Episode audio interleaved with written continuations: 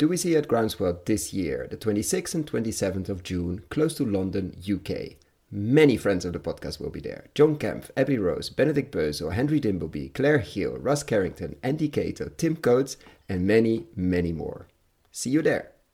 Today we have an absolute solar energy legend joining the podcast and sharing why he is so excited about the nature recovery industry. And obviously Regen RegenAg is part of that and what we can learn from the solar industry as they went from being laughed out of the room by the fossil fuel companies and government to the cheapest form without subsidies in many places, and it became highly investable and bankable.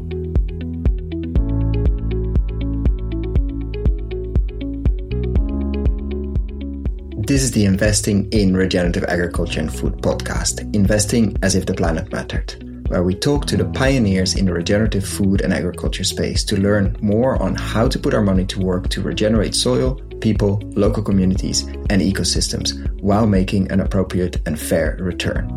Why my focus on soil and regeneration? Because so many of the pressing issues we face today have their roots in how we treat our land and our sea, grow our food, what we eat, where, and consume and it's time that we as investors, big and small, and consumers start paying much more attention to the dirt slash soil underneath our feet.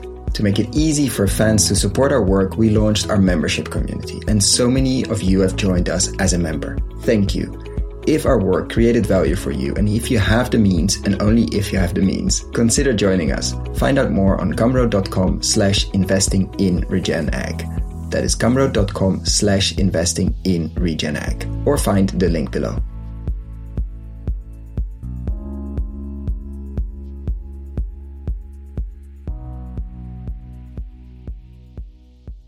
Welcome to another episode. Today with solar pioneer who founded Solar Century, which he started when no one, but really no one believed in solar energy or renewables for that matters. Now he's doing the same in biodiversity through highlands rewilding, betting on a market to develop in the future. So I'm very, very excited to have Jeremy Leggett here on the show today. Welcome, Jeremy. Thank you. And to start with a question, because you sold Solar Century after, not a century, but after uh, a good run of, I think it was 20 plus years. And you've seen it all in, in renewables, basically. I mean, if people want to know more about that, I will put your website in the description below where you, you kept a blog, you kept very interesting newsletters over the years, basically battling the gigantic uh, fossil fuel companies. And it's been fascinating to follow that over the last 15 years, I think. But you sold it. You had a, you, you didn't need to do this. You could have bought a boat or an estate, which you actually did. And, and basically maybe continue to write letters from there, but you decided not to do that and, and potentially be even more busy than you were before. Uh, where did that drive come from or where where did your energy come from to to go at it again but in a quite different sector? Well terror really about climate change. And i've been a climate campaigner for more than 3 decades. I consider myself to be such even though you know nominally i'm a green businessman. I'm only a green businessman because um, I see it as a great ve- vehicle for campaigning. And I could have continued after the sale of Solar Century, you know, in some renewables role, some solar role. Um, uh, there's lots to do still, of course, but the um, the attraction of you know, even if we get all the solar, wind, batteries, EVs that we need, we're still going to have to take carbon down out of the atmosphere in large quantities, and we have to do it in a way that you know doesn't continue this dreadful collapse of biodiversity. So um, that's what I thought. I, will I'll have another. I'll have a go at another campaign. I'm I'm not going to go and buy a yacht and sail off somewhere and you know get bored and mortified with guilt as the world goes to hell in a handcart. I'm going to keep fighting, and so that's the motivation, Ken. And you could have done, I mean, you you sort of, I wouldn't say repeating the playbook, but you could have done a campaign campaign, like a non-profit approach saying biodiversity seemed to be reaching a, a, tipping point as well, both on the negative side and on the attention side, finally, luckily. Um, but you've decided, no, I, I, will find, found a company again to, uh, to build almost an industry or to build a sector or be part of the, the builders in this space. Um, why that compared to uh, using the the exit you had to to finance others or to finance um, some kind of uh, public public awareness campaign around biodiversity. What was the the reasoning around that? Well, the, the main reason is that if we're going to solve this um, twin problem of climate change and biodiversity collapse, we're, we're going to have to bring private capital to the embryonic nature recovery industry. In the same way, in the early days of solar, you know, the key was uh, the big financial players smelling the coffee to the extent that they started investing. And I saw that. I lived through that. I was part of it with, you know, all the compadres I had in the solar industry. So I thought, you know, there's an opportunity to try and, and really re- repeat the repeat that trick, and and it's it, it hasn't happened yet. I mean, the the Green Finance Institute uh, estimated uh, last year that we would need tens of billions of pounds in the UK alone to hit the um, nature recovery targets that governments have set, and of course now codified in the treaty that was agreed in, in Montreal in December. Thank thank God. Um, but you know that's an Everest. Uh, Scotland is thir- uh, the figure is twenty billion pounds, so that's an Everest to climb. We're not even in the foothills, and so uh, you know I figure that uh, a company like Highlands Rewilding um, has the chance to lead an expeditionary force into the foothills and encourage people that ultimately this can happen. This can happen. That these vast sums of money can be raised. They were raised for the solar industry. Uh, let's repeat the trick. So that's that's my thinking. And so it's really that is the playbook: how to get the the, the enormous amounts of money available um, for investments in uh, in let's say the institutional capital uh, institutes around the world, the big insurance companies, banks, etc yeah. to to start taking this seriously. You've seen that in solar. That took a while. Like, what are the crucial steps there? You say we're in the foothills, or we're we're leading an expedition to the foothills. We're not even there yet. And what are the crucial steps to to get to the level where this is an investable asset, also for people working in the city of London or in New York or in, in Amsterdam or in Tokyo or Singapore? I mean, the the large glass buildings, basically, that uh, much of the money resides. Well, at one level, it's it's really simple. You have to come up with a business plan that they can persuade themselves is uh, more of an opportunity than a risk.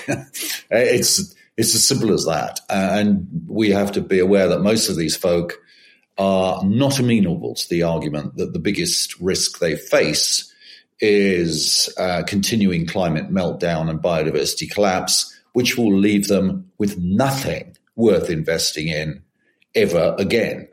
That, that argument doesn't play with these folks. It should, but it doesn't. Okay, um, you've tried. I, I, know. Yeah.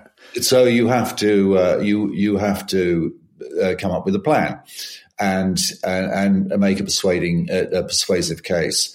And I think um, we are really close to that in Highlands Rewilding. I'm talking currently to big financial institutions, and they are pondering actively um, really major investments, eight figure investments uh, on a continuing basis that would provide the kind of capital that would turbocharge um, an entity like ours, the purpose of which is nature recovery and community prosperity by taking rewilding to scale.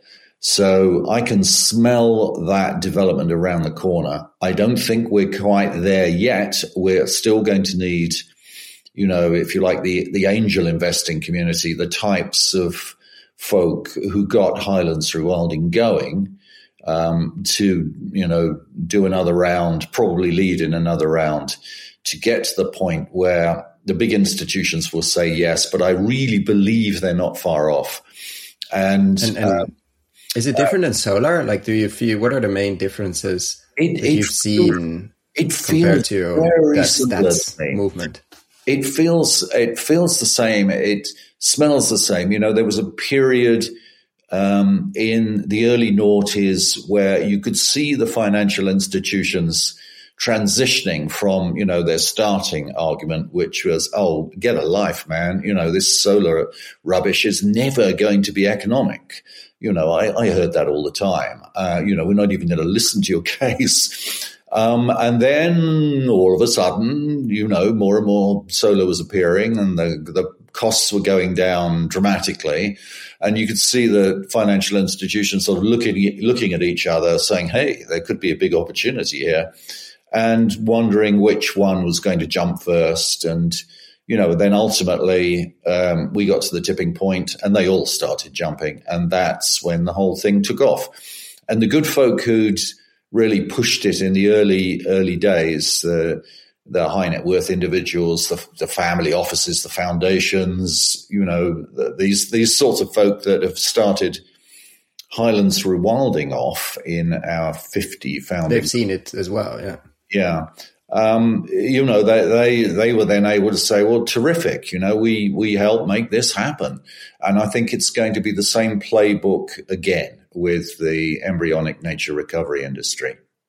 And, and that's in terms of differences, because of course in solar, you could start seeing these curve, cost curve coming down and, and every year there, uh, we beat basically the the estimates of the International Energy Agency, which is just hilarious if you look at those figures, um, how off they were, and and those cost curves just kept plummeting. So of course, people started to smell opportunity.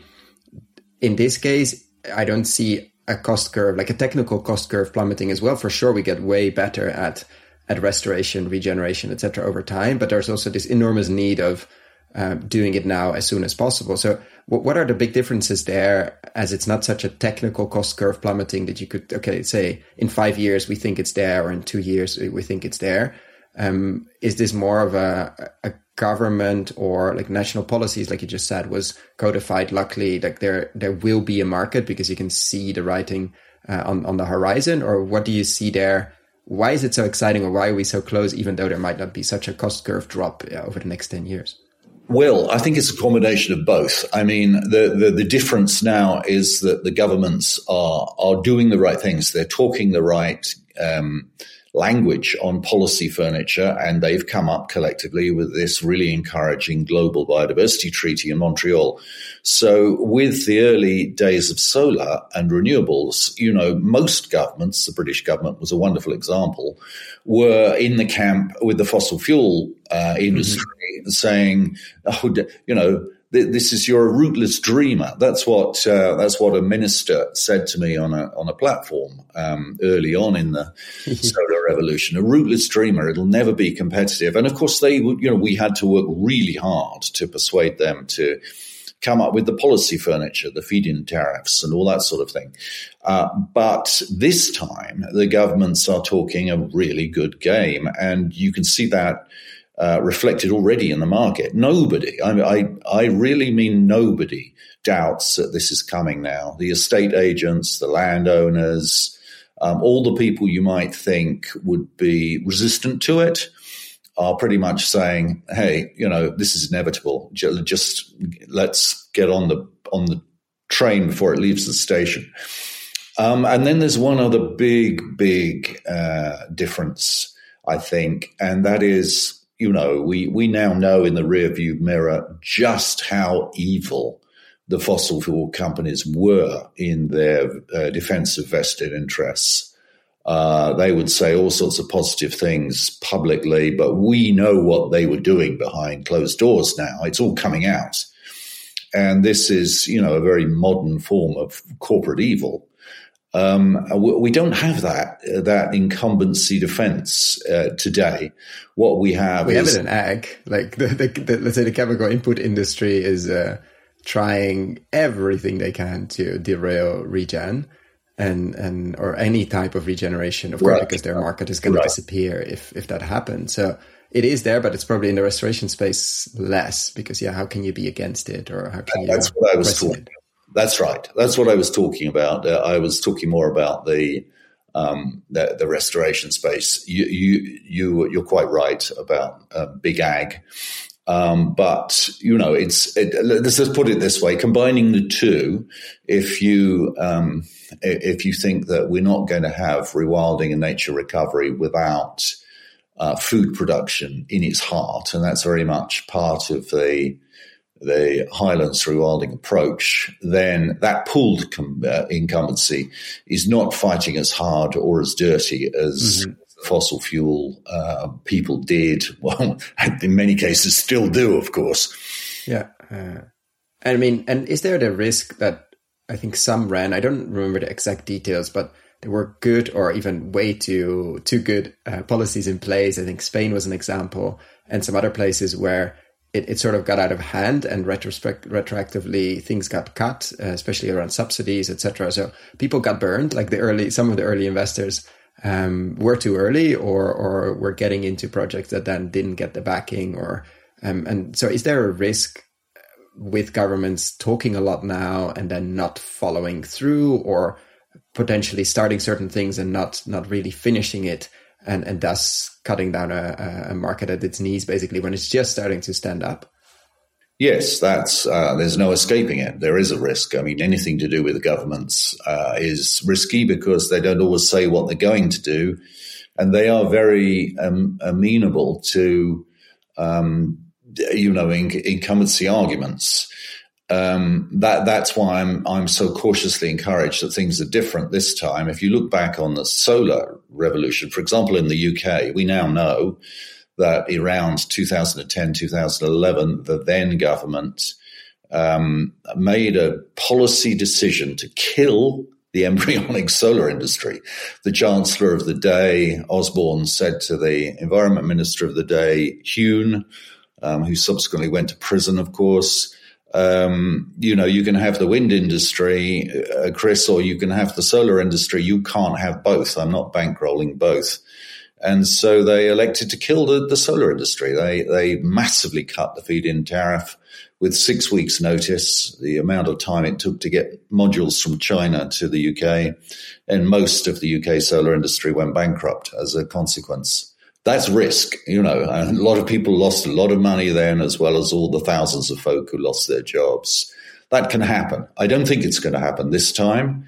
I think what's different now, apart from the um, nature of the incumbency arguing for those kinds of evil things, is that um, you know people are really scared by what's happening to the natural world, both the climate impacts that are emerging, and of course, the evidence in front of our eyes of the collapsing biodiversity. So there's too much of a, a critical mass of people saying, hey, if we don't do hmm. something meaning, meaningful on all this, nothing is going to matter at some point in the future.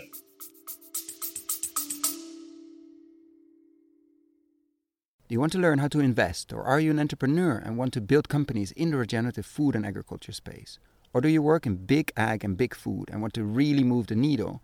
We have developed a new video course for you. Find out more on investinginregenerativeagriculture.com slash course or in the show notes description below.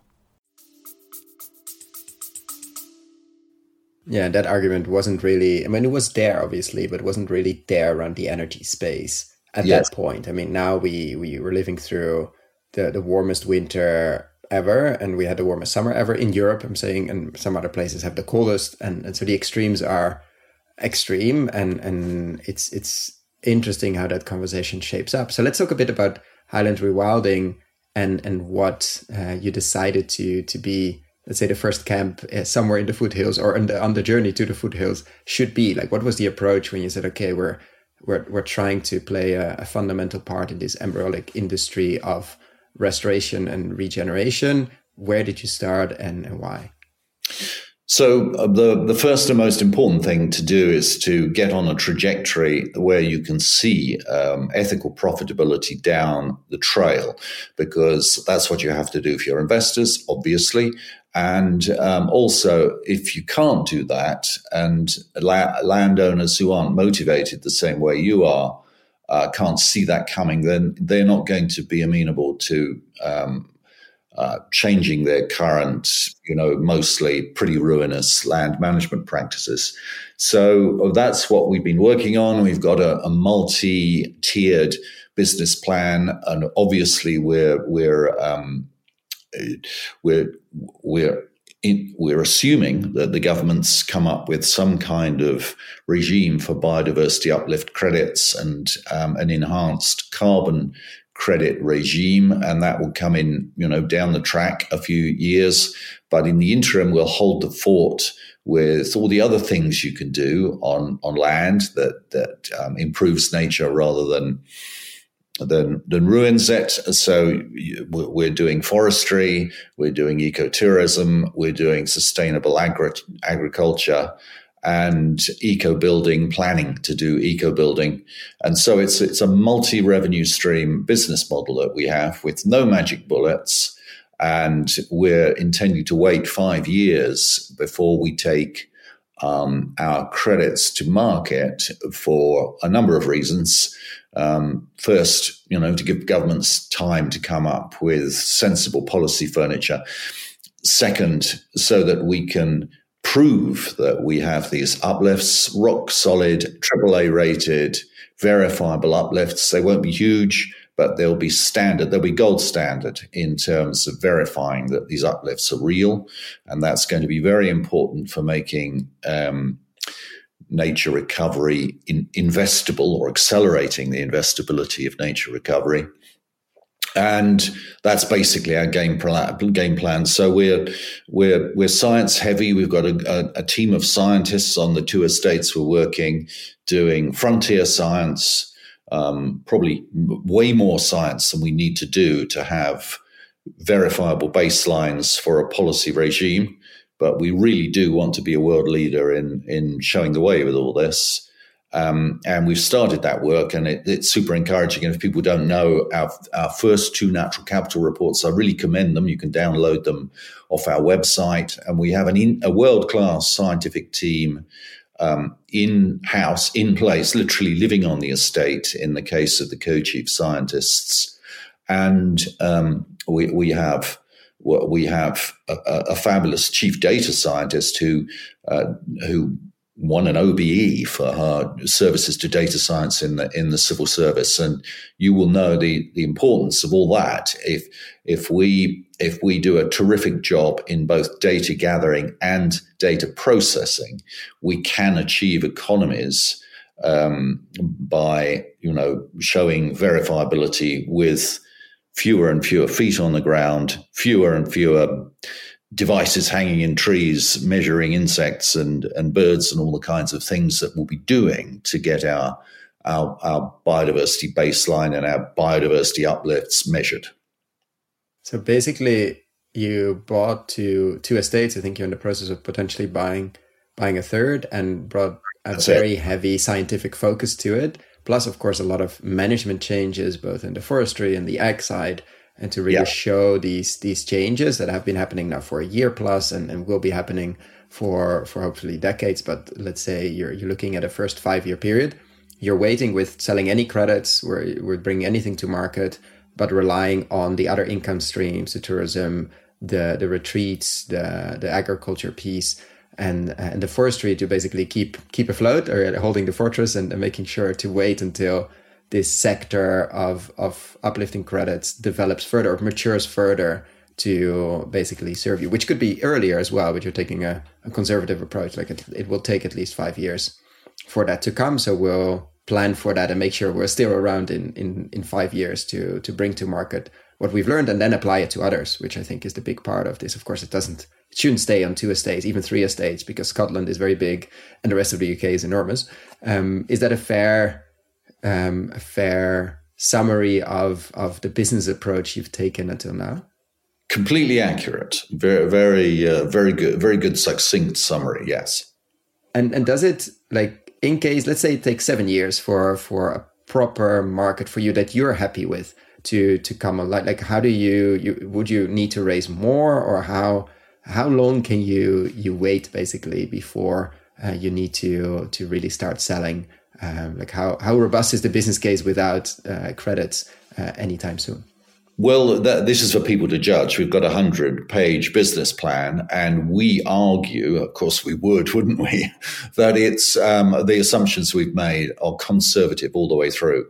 So, roughly a quarter of the revenue in the ten year, uh, ten years of the plan is coming from things other than natural capital And, um, you know, a, a, good few of these we can tune up if we have to wait to use the figure you did seven, seven years instead of five.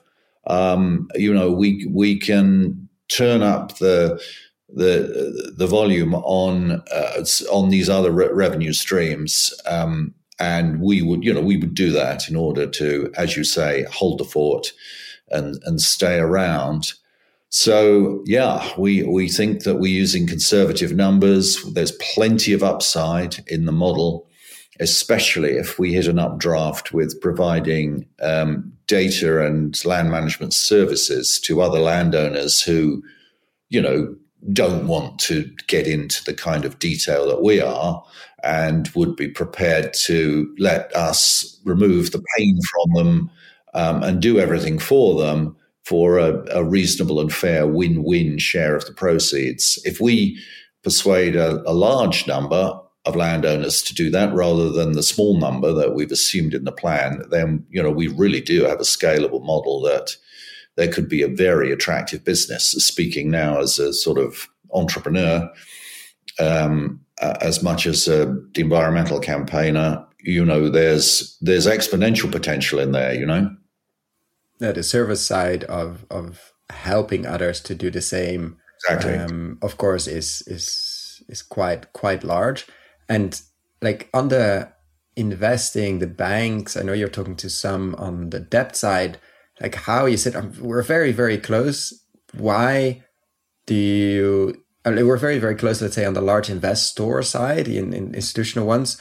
Um, are they comfortable with that five year vision? Like we might have to wait five plus years for the market to mature enough to that we're comfortable with selling credits? Is that a discussion or is that too far? Like what what do you sense in the market at the moment in terms well, of uh, long termism let, let, me talk about the banks and the financial institutions treading, treading very carefully and being you know generic. Of course. So forgive me for that. But um, first of all on the lending um, yeah, we're uh, we honestly think we're very close, and we're hopeful of, of an announcement during the course of the the campaign. Um, the, we're not yet able to persuade um, uh, the banks we're talking to do uh, to to do anything um, other than completely discount any um, um, any revenue from natural capital. I mean, they just assume that's not going to happen, which uh,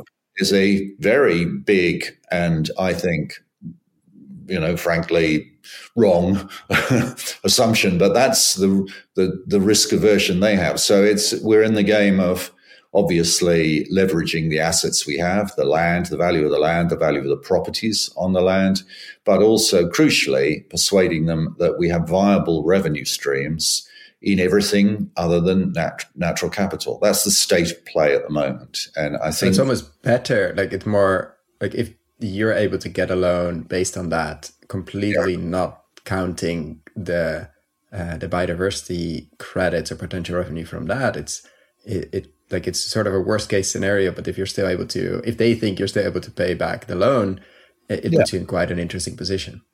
Yes and you know you could say what what risk are they taking really? Because you know at the end of the day if it all goes wrong um, it, you, the, the land gets sold and you hold up your hands and say look i'm sorry guys we tried really hard here but it didn't work and now we're going to have to sell.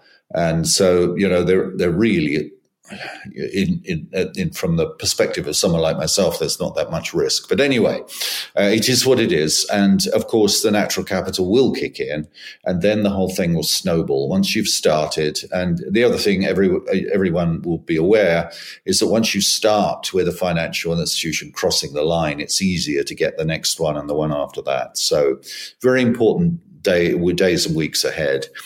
And then with the financial institutions, the ones we're talking to, um, several have said, look, this is a really great story. We do believe it's coming, but oh, we can't quite get our heads around it yet. Come back in six months.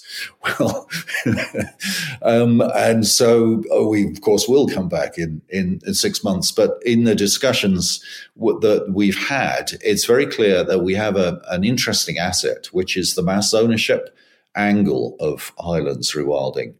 This is seen as a um, by everyone who we've discussed it with as an asset for a major investor rather than a, um, a, a liability. And the, and the reason is politics, really, the politics of land inequality in a place like Scotland, and I think many other countries would would echo this.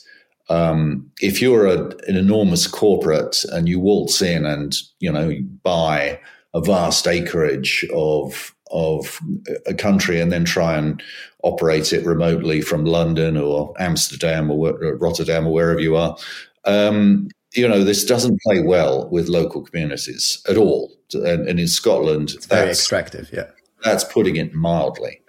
But so we have a mass ownership model where um, you know people can become shareholders, and we're actively marketing to local communities. And as you saw with our see with our crowdfunding, um, it's going pretty well.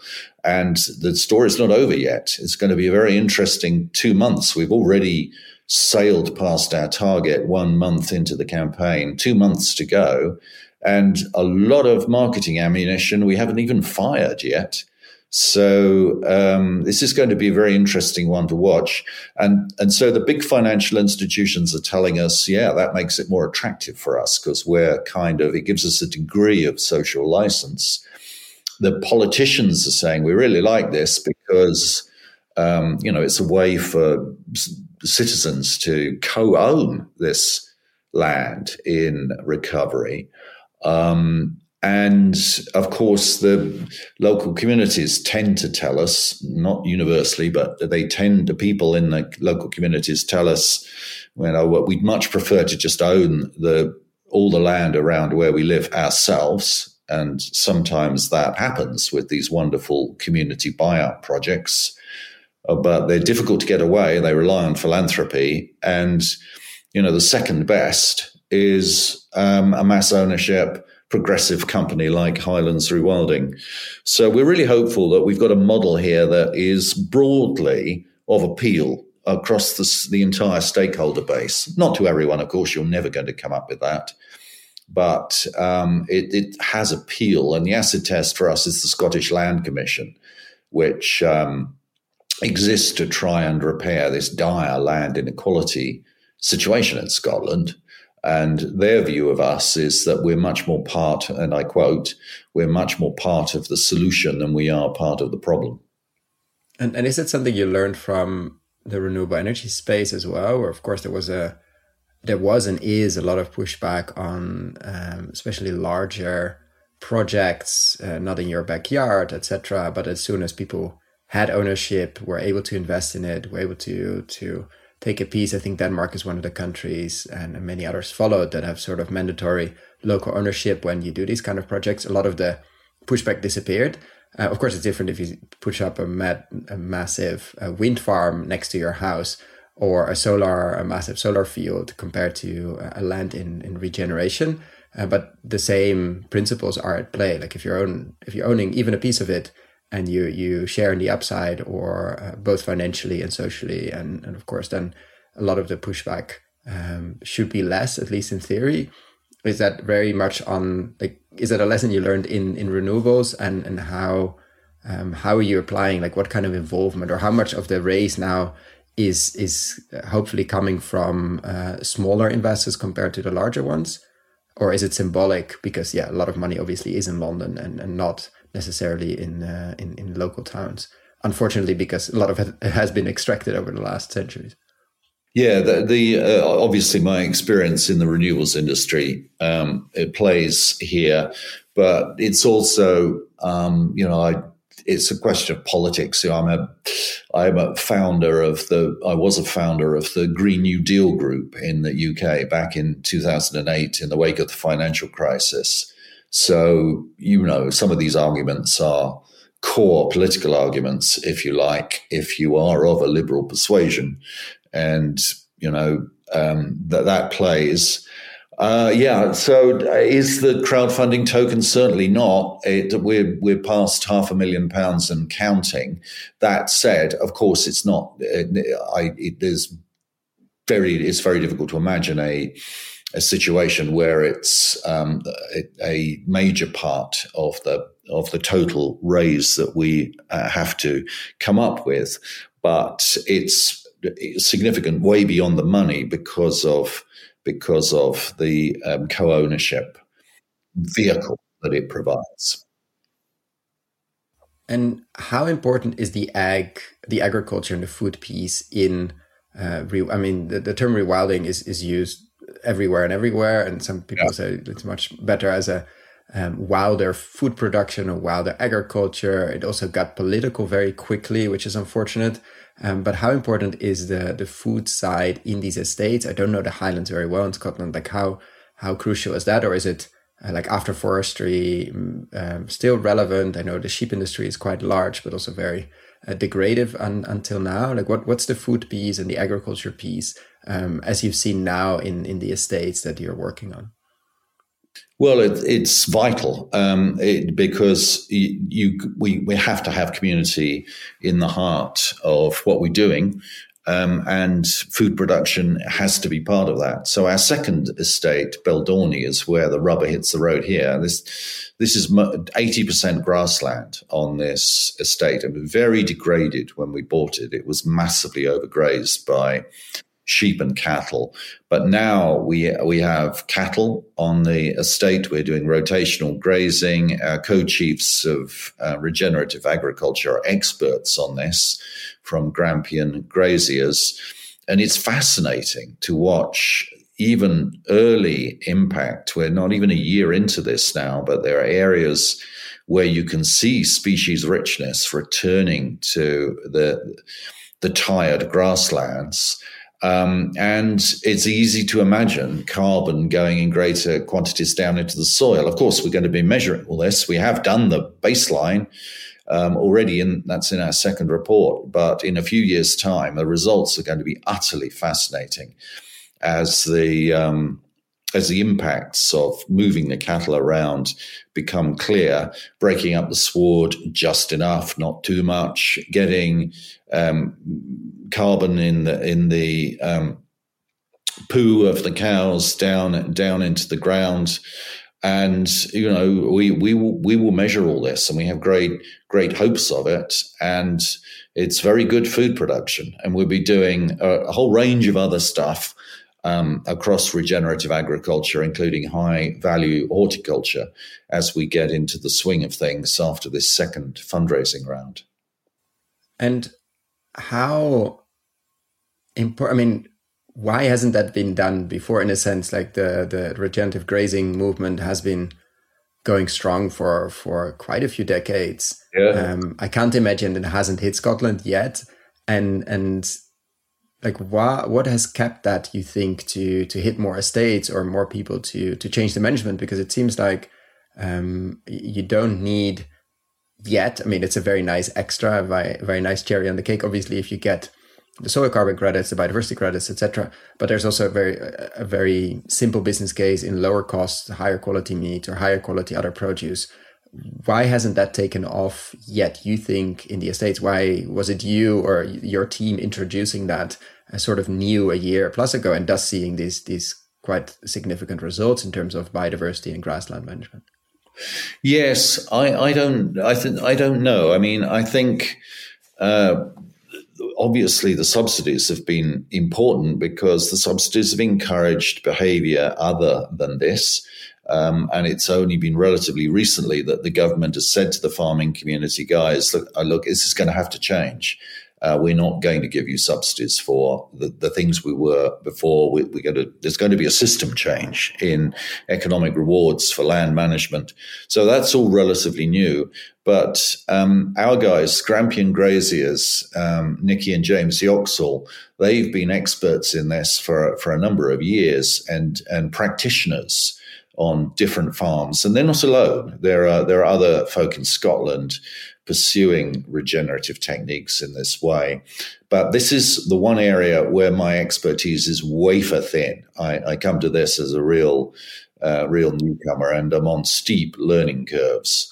So I'm not going to have terribly coherent answers as to as to why this particular thing hasn't hasn't happened faster. It does, like like so much of the thing of the, of the debates that we have about climate and biodiversity.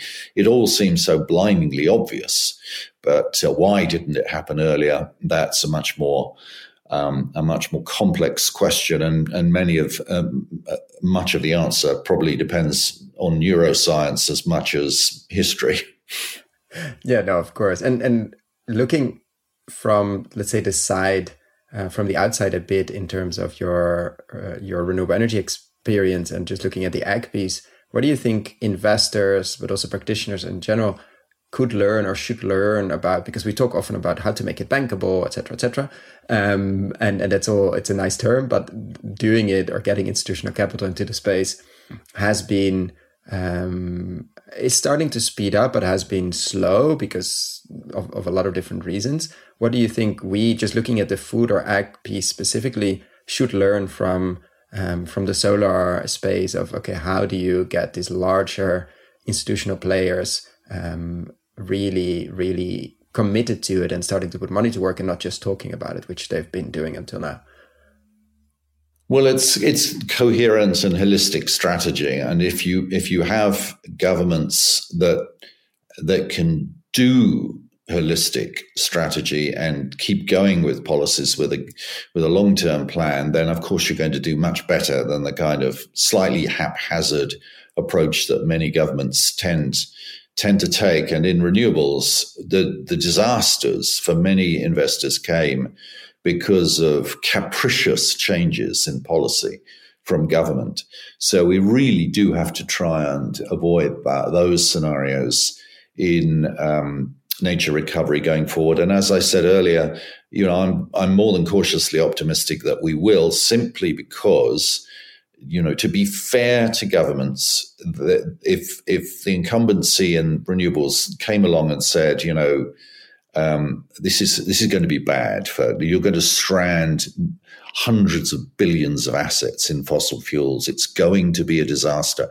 The pension funds um, are massively overweight in fossil fuels. If you accelerate these renewables too fast, you will bring down the London stock market. You know, this is the kind of thing they were saying, these lobbyists yeah, from yeah. fossil fuel. And so there won't be that those kinds of arguments this time. There can't be. I mean, you know, it's it's not credible. And anyway, people are too scared of the collapse of the insect population and um, the devastating rollout of climate impacts. So I think we have the chance for policy coherence and continuity. And let me tell you an anecdote that um, it is the kind of thing that I draw my encouragement from. We, we had a workshop in one in our facility at uh, Ardaki on Bunloit, we, we, with the, the Cairngorm National Park Authority and a few other confederates. Obviously, we're working with the other organizations that want to see coherent policy furniture like us. It was a good workshop. It was all day, and a couple of government uh, officials that in kind of in, you know, were invited along. And then the next day, I had an email from NatureScot, the government agency. Can we, we heard about your workshop. Can we come to Bunloit and have a good old tour and, um, and then discuss all these things with you and your team? And I said, of course you can. You're welcome. How many are coming and when do you want to come? Answer 30 next week. And you know, wow. I, I have no anecdotes like that from the history of renewables. And so they all turn up, and my goodness me, what a fascinating day it was. And it becomes completely clear that, you know, there, there's a, a, a, there are a lot of government officials, people of talent and integrity, who are working very hard behind closed doors on a coherent policy regime, and backed by, uh, you know, a government with ministers saying all the right things at the moment. So, uh, reasons to be cheerful. Number one, um, you know, very different from the history of renewables. And what would you tell? Obviously, without giving investment advice, but what would you tell investors? Um, where to look or where to dig a bit deeper or which direction like what's what's exciting to to you is it the tech part Is it the the land part? Is it the forestry part, or maybe the the the the, the water part? I mean, the new estate you hope to buy. There's going to be some very interesting blue carbon pieces. Like, what's what is exciting? If we would do, I always say, if we would do this in a theater, and the room is full of investor people, we do this in the center of London, for instance, in a nice one. And yeah. what would be your main message, like when they walk out, that okay, tomorrow morning start working on this, or start looking into this, or start digging a bit deeper here and there? What would be your main message? Well, um, uh, you've just pretty much summarized it, Koen. You, you look for you look for variety, you look for resilience in the business model, um, and uh, you, you you you listed some of the things, and there are more. So uh, the Highlands Rewilding business model, at the risk of sounding like a salesman, has um, has resilience built into it because of the multiplicity of the revenue streams and the diversity of the terrains where we're operating, plus, of course, this um, data manipulation and processing component. So th- those those are the things I would um, advocate looking for. And your next question then is, okay, well, you know, how many candidates are there for investment? And here, uh, here, th- th- this is a bit of a problem. It's like um, the, the, the, there was a period with with solar when the investors were saying, "Okay, we're persuaded. We're we've we've put together a, a we fund, and we're we're now going to start investing. Where do we invest?" And you you look around, and there aren't that many good. There weren't that many really good propositions, and it's the same this time. But it's a quality problem. You know that that disappears very quickly when it becomes clear that that the investment is starting to happen. So, you know, we have to just sort of break out of the catch 22 to a, a terrain where we have a multiplicity of good investment plays, um, of which Highlands Rewilding is, you know, just one. Um, and, uh, and, and the investors have crossed the divide and are now persuaded that this is going to be a big growth story that they have to find a place in. And it really feels like that's the, the, the developer phase. Like how do you find the developers that are gonna the project developers that are gonna create these projects and make them and, and bundle them nicely or present them nicely? So uh, it's not it doesn't feel too risky or doesn't feel too weird or too strange or too different from other things yeah. people have invested in um, exactly. but yeah you need you need those 50 million 100 million etc etc i mean we're not there yet but those kind of um, investable, bankable projects need to be developed in a language that makes sense for uh, big banks and, and the like. Indeed. And what would you do if you would be in charge? I mean, I can guess a lot in Scotland, but maybe also outside. If you'd be in charge of a one billion uh, pound um, sterling investment portfolio tomorrow morning, and, and you had to put it to work, uh, what would be your priority areas? What would be your your first steps if you would be on the investor side? If it were a billion pounds, I'd be struggling, wouldn't I? Um, because yeah, a bit of time. Like it doesn't need to be tomorrow to put to work all in one day. Obviously, it can be a, a longer term. Maybe you fund a lot of project developers to to create the deal flow for you or the pipeline. Yes, I would be looking at scattering a lot of seeds across the embryonic industry for sure. That would be a, a good and obvious place to start. Um, and uh, you know, we're also talking about land. So I would I would look at at land uh, acqu- acquisitions. Yeah, with with a sum of money like that, that that would be transformative. And I think it's a bit of a straw man because you know, uh, we, we need to get from the stage where we are at the moment, where there are millions coming into the embryonic industry, through the, the tens of millions. You know, we need we need to get into the foothills first before we can we can say sensible things about what happens further up Mount Everest. so it would be almost too much, you, yeah. you would say. So you might put part of it in solar to generate returns, and then uh, part of it invest, and when when the sector is more ready, you can you can switch it or you can uh, put it to work in uh, in biodiversity. And in Scotland, Scotland's a big country, of course, and uh, but every year there are only twenty or so of these tracts of land that that come on the market. Um, so you know, I, I think last year it was it was uh, something north of 200 million of total acquisition of, of land. So you see the, the, the, the, enormity of, of what a billion a billion pound fund would would would would have to do if it were just focused on the UK, which is so why so many of the funds that are being set up are um, are focused on on large tracts of land in the developing world. And and are you like you chose specifically Scotland? Are you interested in places I don't know Brazil or other places? Let's say where where things grow faster, uh, where seasons are longer, where where um, well, f- first, etc. Like, is that interesting to you, or you say, let's if we fix it here, we can I mean, apply it anywhere? Livable planet, so of course it's interesting, but not commercially. I mean, you know, we we we have to focus. Scotland's a great place to start. There are all sorts of um, terrain terrains up here where very clearly there, there's huge potential for biodiversity and carbon uplift. You know, whether we're talking about peat or restoring the temperate rainforests on the west coast or arable. The peat piece was massive in the first report. I remember, right? Yeah. It was quite. Was that a surprise? Yeah, it was. It, it, was, but I think you know it's, it's a frontier, and scientists are learning lots all the time on it. But uh, so there's so much potential in um, in Scotland, and we we want to have a crack at you know helping to lead the way here first. And if if it then turns out that there's an opportunity to go further afield, then of course we will we will look at that. We will be a scaling company in every sense of of that um, word.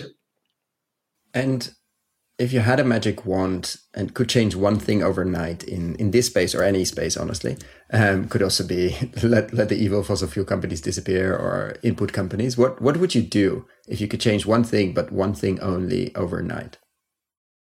I think it would be the, a pioneering financial institution saying to a company like Highlands Rewilding about nature recovery, okay, we get it. Uh, we've got an enormous um, endowment, and and we are going to commit to a, a, program of work with you where we'll turbocharge you through the first scaling and do so in with the view to um, multiple investments of eight figures going forward as you acquire more land. So we're in for the long haul. We're in for you. We're breaking we're breaking the mold, and we're we're going to hope other financial institutions will follow in our wake that that would be a game changer.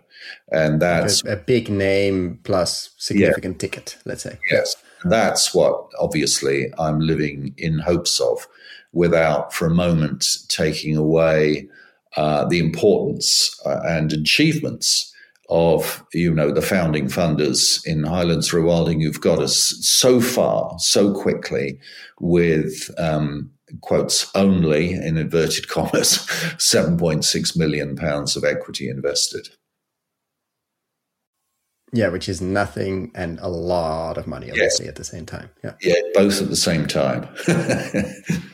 And and any other final lessons like and if you look now at the solar if you wouldn't be doing this what would you be doing in solar well, exciting yeah, the thing is the people angle. And here, you know, I was I was outrageously lucky in Solar Century. I just it was a magnet for super talented people, um, and so it's proving to be with Highlands Through Rewilding. If you just look at the bios of some of the people that are gravitating to the project, um, that's just wonderful to see. And of course, you know, uh, a good few of them are, are really young. These are it's their first jobs, and they're they're doing really well. And you know, how cool is that? That that that's um, that that's what we need, um, and that's what people like that need. They need jobs with hope, redolent with hope.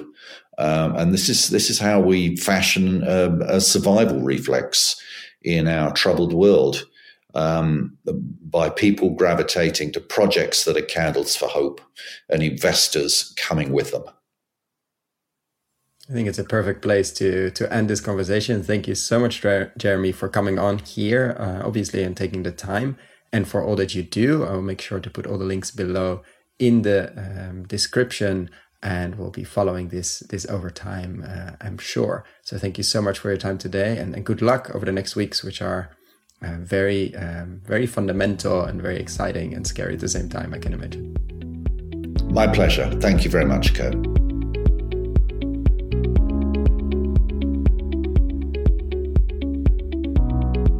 Thank you so much for listening all the way to the end. For the show notes and links we discussed in this episode, check out our website, investinginregenerativeagriculture.com forward slash posts. If you like this episode, why not share it with a friend or give us a rating on Apple Podcasts? That really helps. Thanks again and see you next time.